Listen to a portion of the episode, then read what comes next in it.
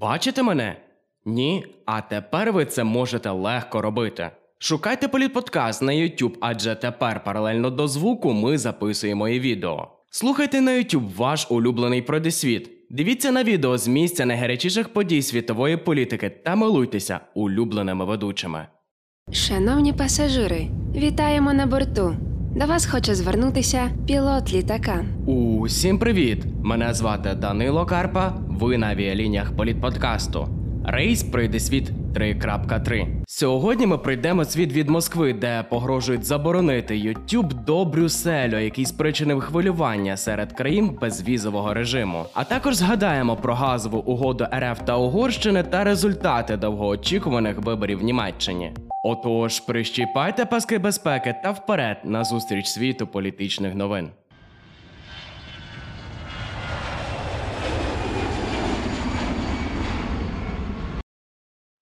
Ніколи такого не було, і от знову Росія опинилася в центрі скандалу щодо своїх інформаційних ресурсів.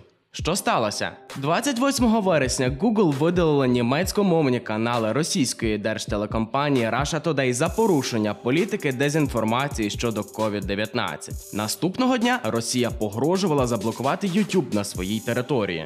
Чому РФ так воює за свої іноземні канали? Нумо розбиратися. У середу YouTube заявив, що блокуватиме весь контент, що поширює неправдиву інформацію про ковід загалом і вакцинування, зокрема. І вже на наступний день лиха доля спіткала компанію РТ.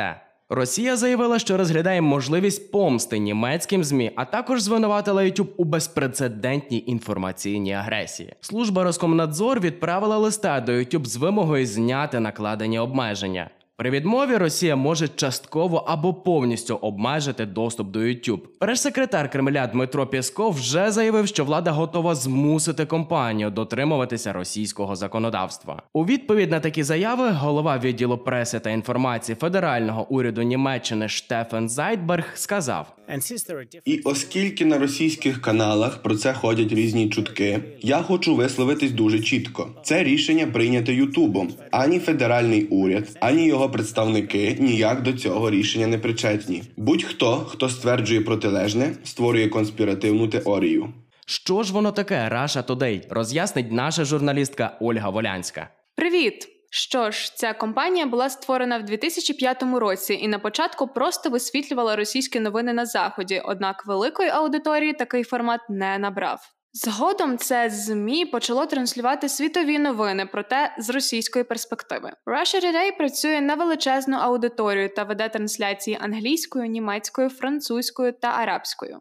Мабуть, найвідоміший фейк звідти це історія про солберійських туристів. На інтерв'ю з Russia Today двоє підозрюваних в отруєнні скрипалів так пояснили причини свого приїзду до Лондону. Там есть знаменитый, знаменитый собор, э, Солберецкий собор.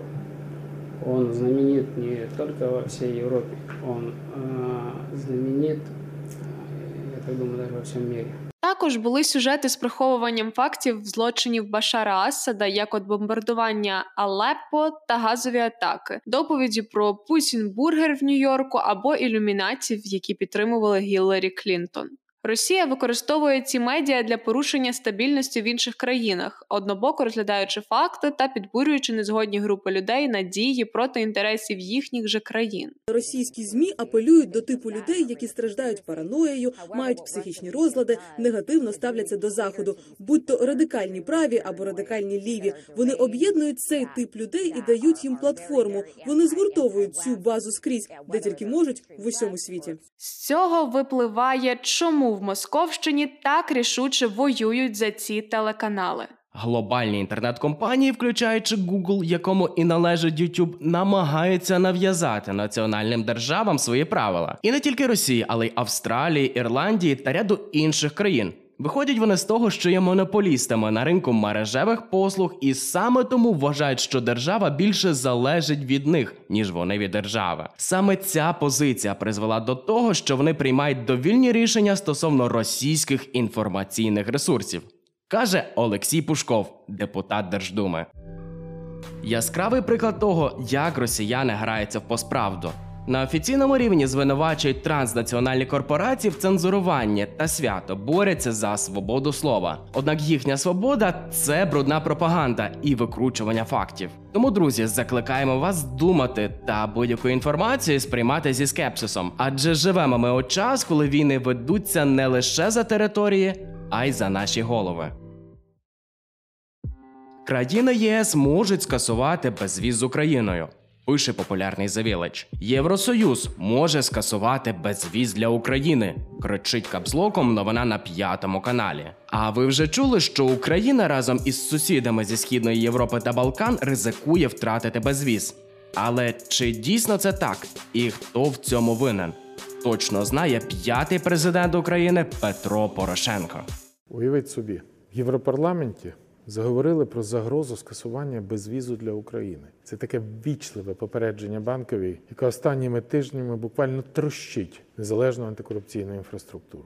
Повзучий промосковський реванш. Та якщо бути серйозним, то насправді політичні спекуляції та надмірний шум медіа не відображають дійсного стану справ. Підстав для скасування безвізу для України немає, а ближчим часом немає навіть теоретичної загрози, що це станеться. Пише редактор Європравди Сергій Сидоренко. А відомий українцями президент Німеччини Штайнмаєр назвав ці чутки фейком. Втім, пропонуємо повернутися на початок історії. В середу західні медіа опублікували внутрішній документ ЄС, де Австрія, Бельгія, Чехія, Франція, Німеччина, Італія та Словаччина висловлюють свою позицію щодо міграційних проблем із країнами Південної та Східної Європи, що мають безвізовий режим із ЄС. А це, окрім України, Молдова, Грузія, Македонія, Чорногорія, Сербія, Боснія та Албанія. Україна не отримувала сигналів від Єврокомісії про загрозу скасування безвізу, заявили в МЗС. Жодних причин для такого рішення немає і бути не може. Заявили у МЗС. То в чому претензії? Якщо коротко, то згадані країни ЄС переважно невдоволені різким зростанням кількості осіб із безвізових країн, що зловживають спрощеним режимом перетину кордонів і перебувають на теренах ЄС довше ніж дозволені 90 днів. Також причиною невдоволення є різке зростання осіб, котрі просять про притулок. Основні претензії до України висловлює Чехія, де кількість виявлених нелегалів українців зросла майже у 2,5 рази порівняно з 2019 роком і становить 3592 особи. А твій Вуйко вже теж поїхав на будову по безвізу? Однак, попри обґрунтовані претензії, жодна із країн, навіть Чехія, не виступає за перегляд міграційних правил для українців. Опублікований документ є лише оцінкою стану справ із міграцією з інших країн. Оцінка не є критичною і точно не закликає до жодних рішень, тим паче скасування безвізу. І якщо дехто припускає, що європейські посадовці злили цей документ у медіа, щоб покошмарити Україну, то тут теж є підстави заперечити. Стосовно міграційної проблеми, головні зауваження і в документі, і в західних змі стосуються держав з Західних Балкан, куди цього тижня поїхала президентка Єврокомісії. Наступного тижня відбудеться також саміт ЄС Західні Балкани. А Україна у цій історії радше потрапила під роздачу. Пише Сидоренко.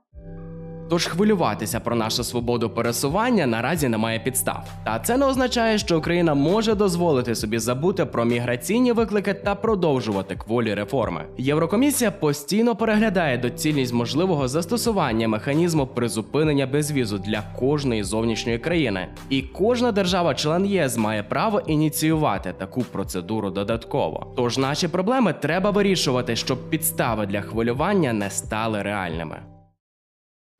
Угорщина уклала договір із Росією про постачання газу в обхід України. По-моєму, чувак, нас кинули. 27 вересня 2021 року уряд Угорщини підписав 15-річний контракт з Газпромом. Угода передбачає щорічне постачання Угорщини 4,5 мільярдів кубометрів російського газу через газопроводи Турецький потік та Північний потік 2 Київ та Будапешт не можуть похвалитися дружніми відносинами, які із 2017 року тільки загострились. Тоді Україну звинуватили в дискримінації угорської меншини в Закарпатті через закон про освіту, який запровадив обов'язкове навчання українською мовою. Угода викликала нову напруженість між країнами. Незабаром після підписання контракту Міністерство закордонних справ України опублікувало заяву, в якій назвало угоду політичним кроком в сторону в завоювання прихильності Кремля. Угорщина ж своєю чергою стверджує, що Росія запропонувала дешевшу ціну на газ, і цей контракт має виключно економічний характер. Для врегулювання конфлікту Україна планує звернутися до Європейської комісії щодо надання оцінки відповідності цієї угорсько-російської газової угоди європейському законодавству галузі енергетики. Та чи можливо щось змінити? Я думаю, що в цій ситуації саме з цим договором змінити ну, нічого не можна. Тим більше, що договір вже підписаний. каже Андрій Прокріп, експерт з питань енергетики Українського інституту майбутнього. Та яка мета цієї угоди? Як заявила угорська сторона, цей контракт дасть можливість отримувати дешевший газ для споживачів Угорщини. Не виключено, що росіяни запропонували їм контракт, який економічно вигідніший, але і тут не без політики. Для Росії ця угода є намаганням завантажити обхідні маршрути, щоб зменшити в майбутньому попит на потребу в українських потужностях. Рівень завантаження української ГТС це теж інструмент тиску зі сторони Росії на Україну, тому що є дуже багато економічних, технічних та політичних наслідків, які витікають залежно від обсягів та режиму транзиту. Що ми втрачаємо? Прокладений в обхід України новий маршрут позбавляє нас мільйонів доларів прибутку від транзитних зборів за постачання російського природного газу до Центральної та Західної Європи, від чого Україна економічно залежить. Підписана ж угода між російським Газпромом і Угорщиною мізерна за загальними обсягами, але по нас б'є відчутно, наголосив президент Центру глобалістики стратегія 21 Михайло Гончар. Отже, укладання цього договору можна вважати черговою спробою тиску на Україну зі сторони Росії. Що ж до іншої сторони контракту, вже майбутнє покаже, ким нам вважати Угорщину пішаком чи союзником Кремля. Німці обрали новий парламент 26 вересня. На виборах перемогла соціал-демократична партія Німеччини з результатом 25,7%. Блок християнсько-демократичного та християнсько-соціалістичного союзів, куди входить поки що канцлерка Меркель, хоч і отримав найнижчі показники за всю історію, недалеко втік. Отримав 24,1% голосів. Обидві партії вже мають кандидатури на пост канцлера. Однак основне питання: хто з них першим створить нову коаліцію. Загалом у парламент прийшло 6 партій, з яких 5 набрали понад 10%. Тож Німеччина наблизилася до цікавої загальноєвропейської тенденції партійної фрагментації парламенту. Однак, як стверджує голова берлінського бюро The Economist Том Натал, Що відрізняє Німеччину, це те, що ця фрагментація не відбулася коштом політичного центру. Тож те, що ми бачимо зараз, це посилення політичного центру, попри роздробленість. Перемовини зелених та вільних демократів після виборів підтверджують їх наміри до співпраці між собою. Їхні ідеї популярні серед людей, тому точно увілють нове дихання в парламент. Але вони мають різні підходи до багатьох питань. Зелені хочуть підвищити податки для багатих, тоді як ліберали пообіцяли протилежне. Крім того, вони хочуть знизити податки для компаній, щоб стимулювати економіку, тоді як зелені хочуть, щоб уряд мав більше грошей на руках для фінансування екологічного переходу. Та якщо вони таки домовляться, хто ще приєднається до них? Лідер соціал-демократів Олаф Шольц після перемоги прямо сказав: Виборці дали нам зрозуміти, що саме нам слід сформувати парламент, зробивши сильнішими соціал-демократів, зелених і ліберальних демократів. Хоч соціал-демократична партія традиційно виступає за посилення зв'язків із Росією, Шольц наголошував на продовженні попереднього курсу у міжнародних відносинах. До того ж, якщо він справді хоче створити коаліцію світлофор, він мусить притримуватись західного курсу. Адже це принципово для його зелених друзів. У будь-якому випадку можемо чекати змін у політичній адженді Німеччини. Як пише Анке Хассель для The Guardians, новий канцлер прийде з однієї зі старих партій. Політику, однак, буде формувати молодь. Молоддю вона називає зелених та ліберальних демократів. Тож питання коаліції залишатиметься відкритим протягом кількох наступних місяців. Так, попри всі заяви про відхід Меркель після 16 років на посаді та прощання з нею, навіть папуг її поки не потрібно ховати. Вона залишиться на своєму посту до безпосереднього формування уряду. Отож, ці вибори стали для Німеччини новим подихом. Чи на краще це покаже час. А поки будемо стежити за перемовинами між народними обранцями в одній із провідних країн Європи, які визначають її політику на майбутні роки. Дорогі пасажири, ми вже на підльоті. Дякуємо, що скористалися авіалініями Політ подкасту. Над випуском працювали журналісти Володимир Мальник, Дмитро Демит, Ярина Олійник, Юля Зюбровська, редактор Христина Українець, звукорежисер Дмитро Копильців, відеорежисер Вадим Ільчук, дизайн обкладинки Олександра Басараб.